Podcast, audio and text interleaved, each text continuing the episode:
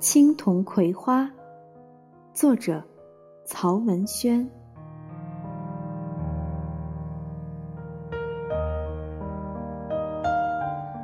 第一章：小木船二。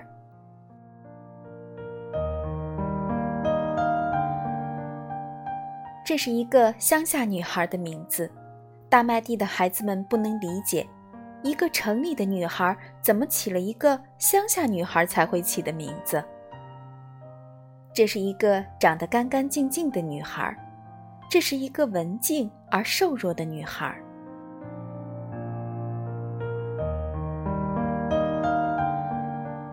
这个女孩没有妈妈，她妈妈两年前得病死了，爸爸要到干校，只好将她带在身边，一同从城市来到大麦地。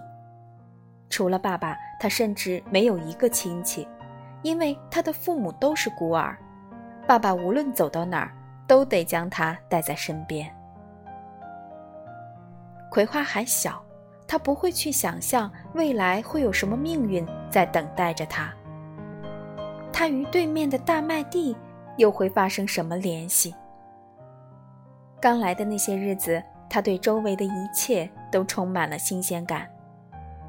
好大一个芦苇荡啊，好像全部世界就是一个芦苇荡。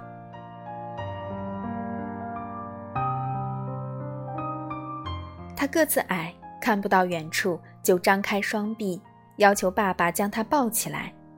爸爸弯腰将他抱起，举得高高的。看看有边儿吗？一眼望不到边。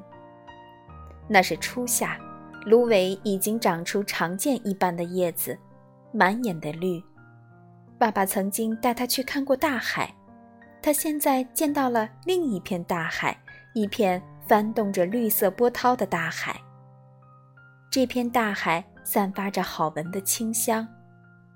他在城里吃过由芦苇叶裹的粽子，他记得这种清香，但那清香只是淡淡的，哪里比得上？他现在所闻到的清香，带着水的湿气，包裹着他。他用鼻子用力嗅着，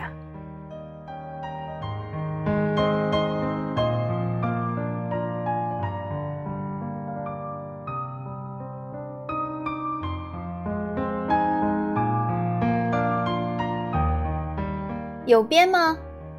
他摇摇头。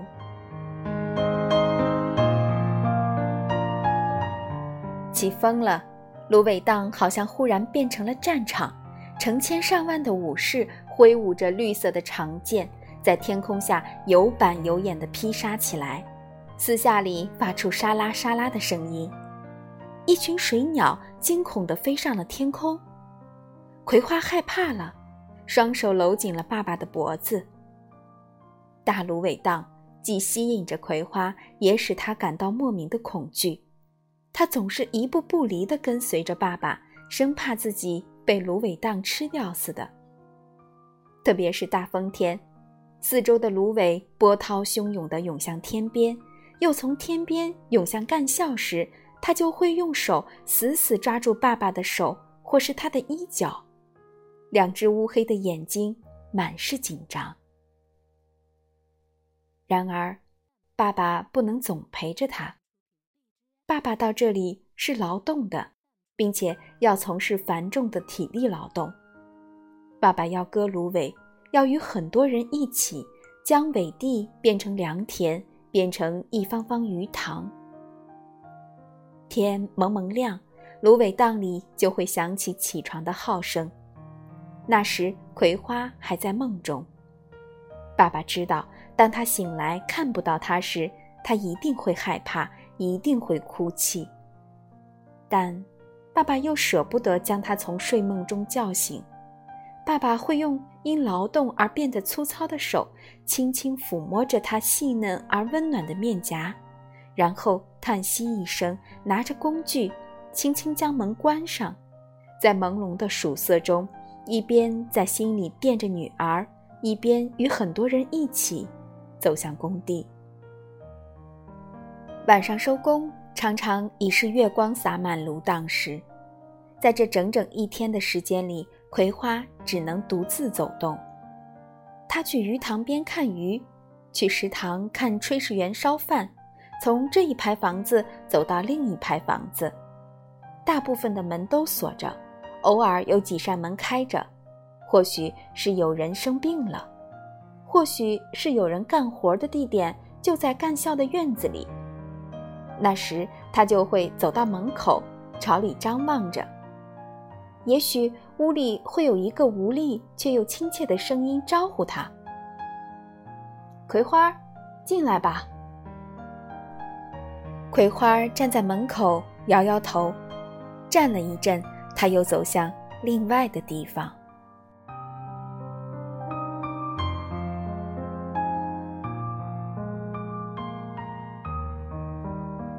有人看到葵花常常在与一朵金黄的野菊花说话，在与一只落在树上的乌鸦说话，在与叶子上几只美丽的瓢虫说话。晚上昏暗的灯光下，当爸爸终于与他会合时，爸爸的心里会感到酸溜溜的。一起吃完晚饭后，爸爸又常常不得不将他一人撇在屋子里，他要去开会。总是开会。葵花搞不明白，这些大人白天都累了一天了，晚上为什么还要开会？如果不去开会，爸爸就会与他睡在一起，让他枕在他的胳膊上，给他讲故事。那时屋子外面要么是寂静无声，要么就是芦苇被风所吹，沙沙作响。离开爸爸已经一天了。他会情不自禁地往爸爸身上贴去，爸爸就会不时地用力搂抱一下他，这使他感到十分惬意。熄了灯，父女俩说着话，这是一天里最温馨美好的时光。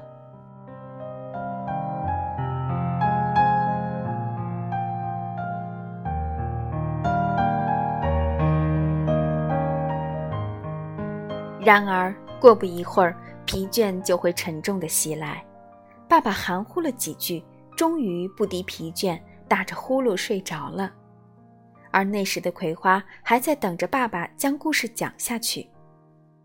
她是一个乖巧的女孩，她不生爸爸的气，就那样咕噜着眼睛，安静地枕在爸爸的胳膊上，闻着他身上的汗味儿，等着瞌睡虫向他飞来。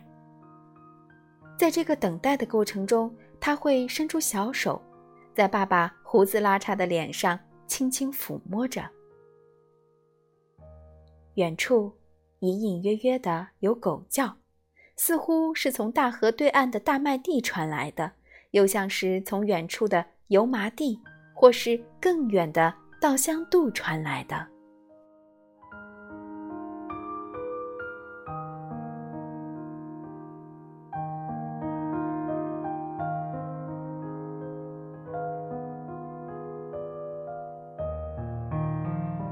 日子就这样一天一天的流淌着。接下来的日子里，葵花最喜欢的一个去处就是大河边。一天的时间里，他将大部分时间用在了对大麦地村的眺望上。大麦地是一个很大的村庄，四周也是芦苇。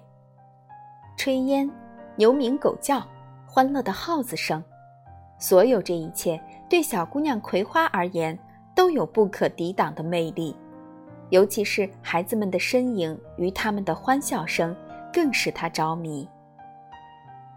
那是一个欢乐的、没有孤独与寂寞的世界。大河，一条不见头尾的大河，流水不知从哪里流过来，也不知流向哪里去。昼夜流淌，水清得发蓝。两岸都是芦苇，它们护送着流水由西向东，一路流去。流水的哗哗声与芦苇的沙沙声，仿佛是情意绵绵的絮语。流水在芦苇间流动着，一副耳鬓厮磨的样子，但最终还是流走了。前面的流走了，后面的又流来了，没完没了。芦苇被流水摇动着，颤抖的叶子仿佛被水调皮地搁置了。天天，月月，年年，水与芦苇就这样互不厌烦地嬉闹着。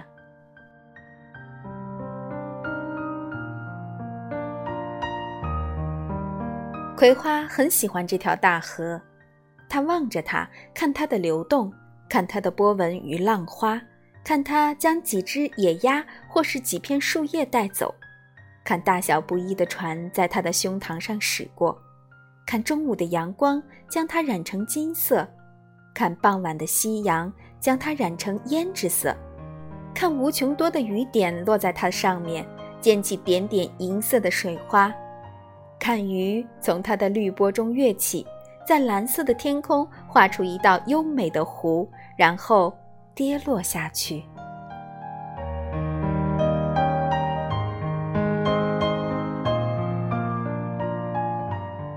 河那边是大麦地，葵花坐在大河边的一棵老榆树下，静静地眺望着。过路的船上。有人看到那么一条长长的岸上坐了一个小小的女孩，心里就会觉得天太大了，地太大了，太大的天与太大的地之间，太空了。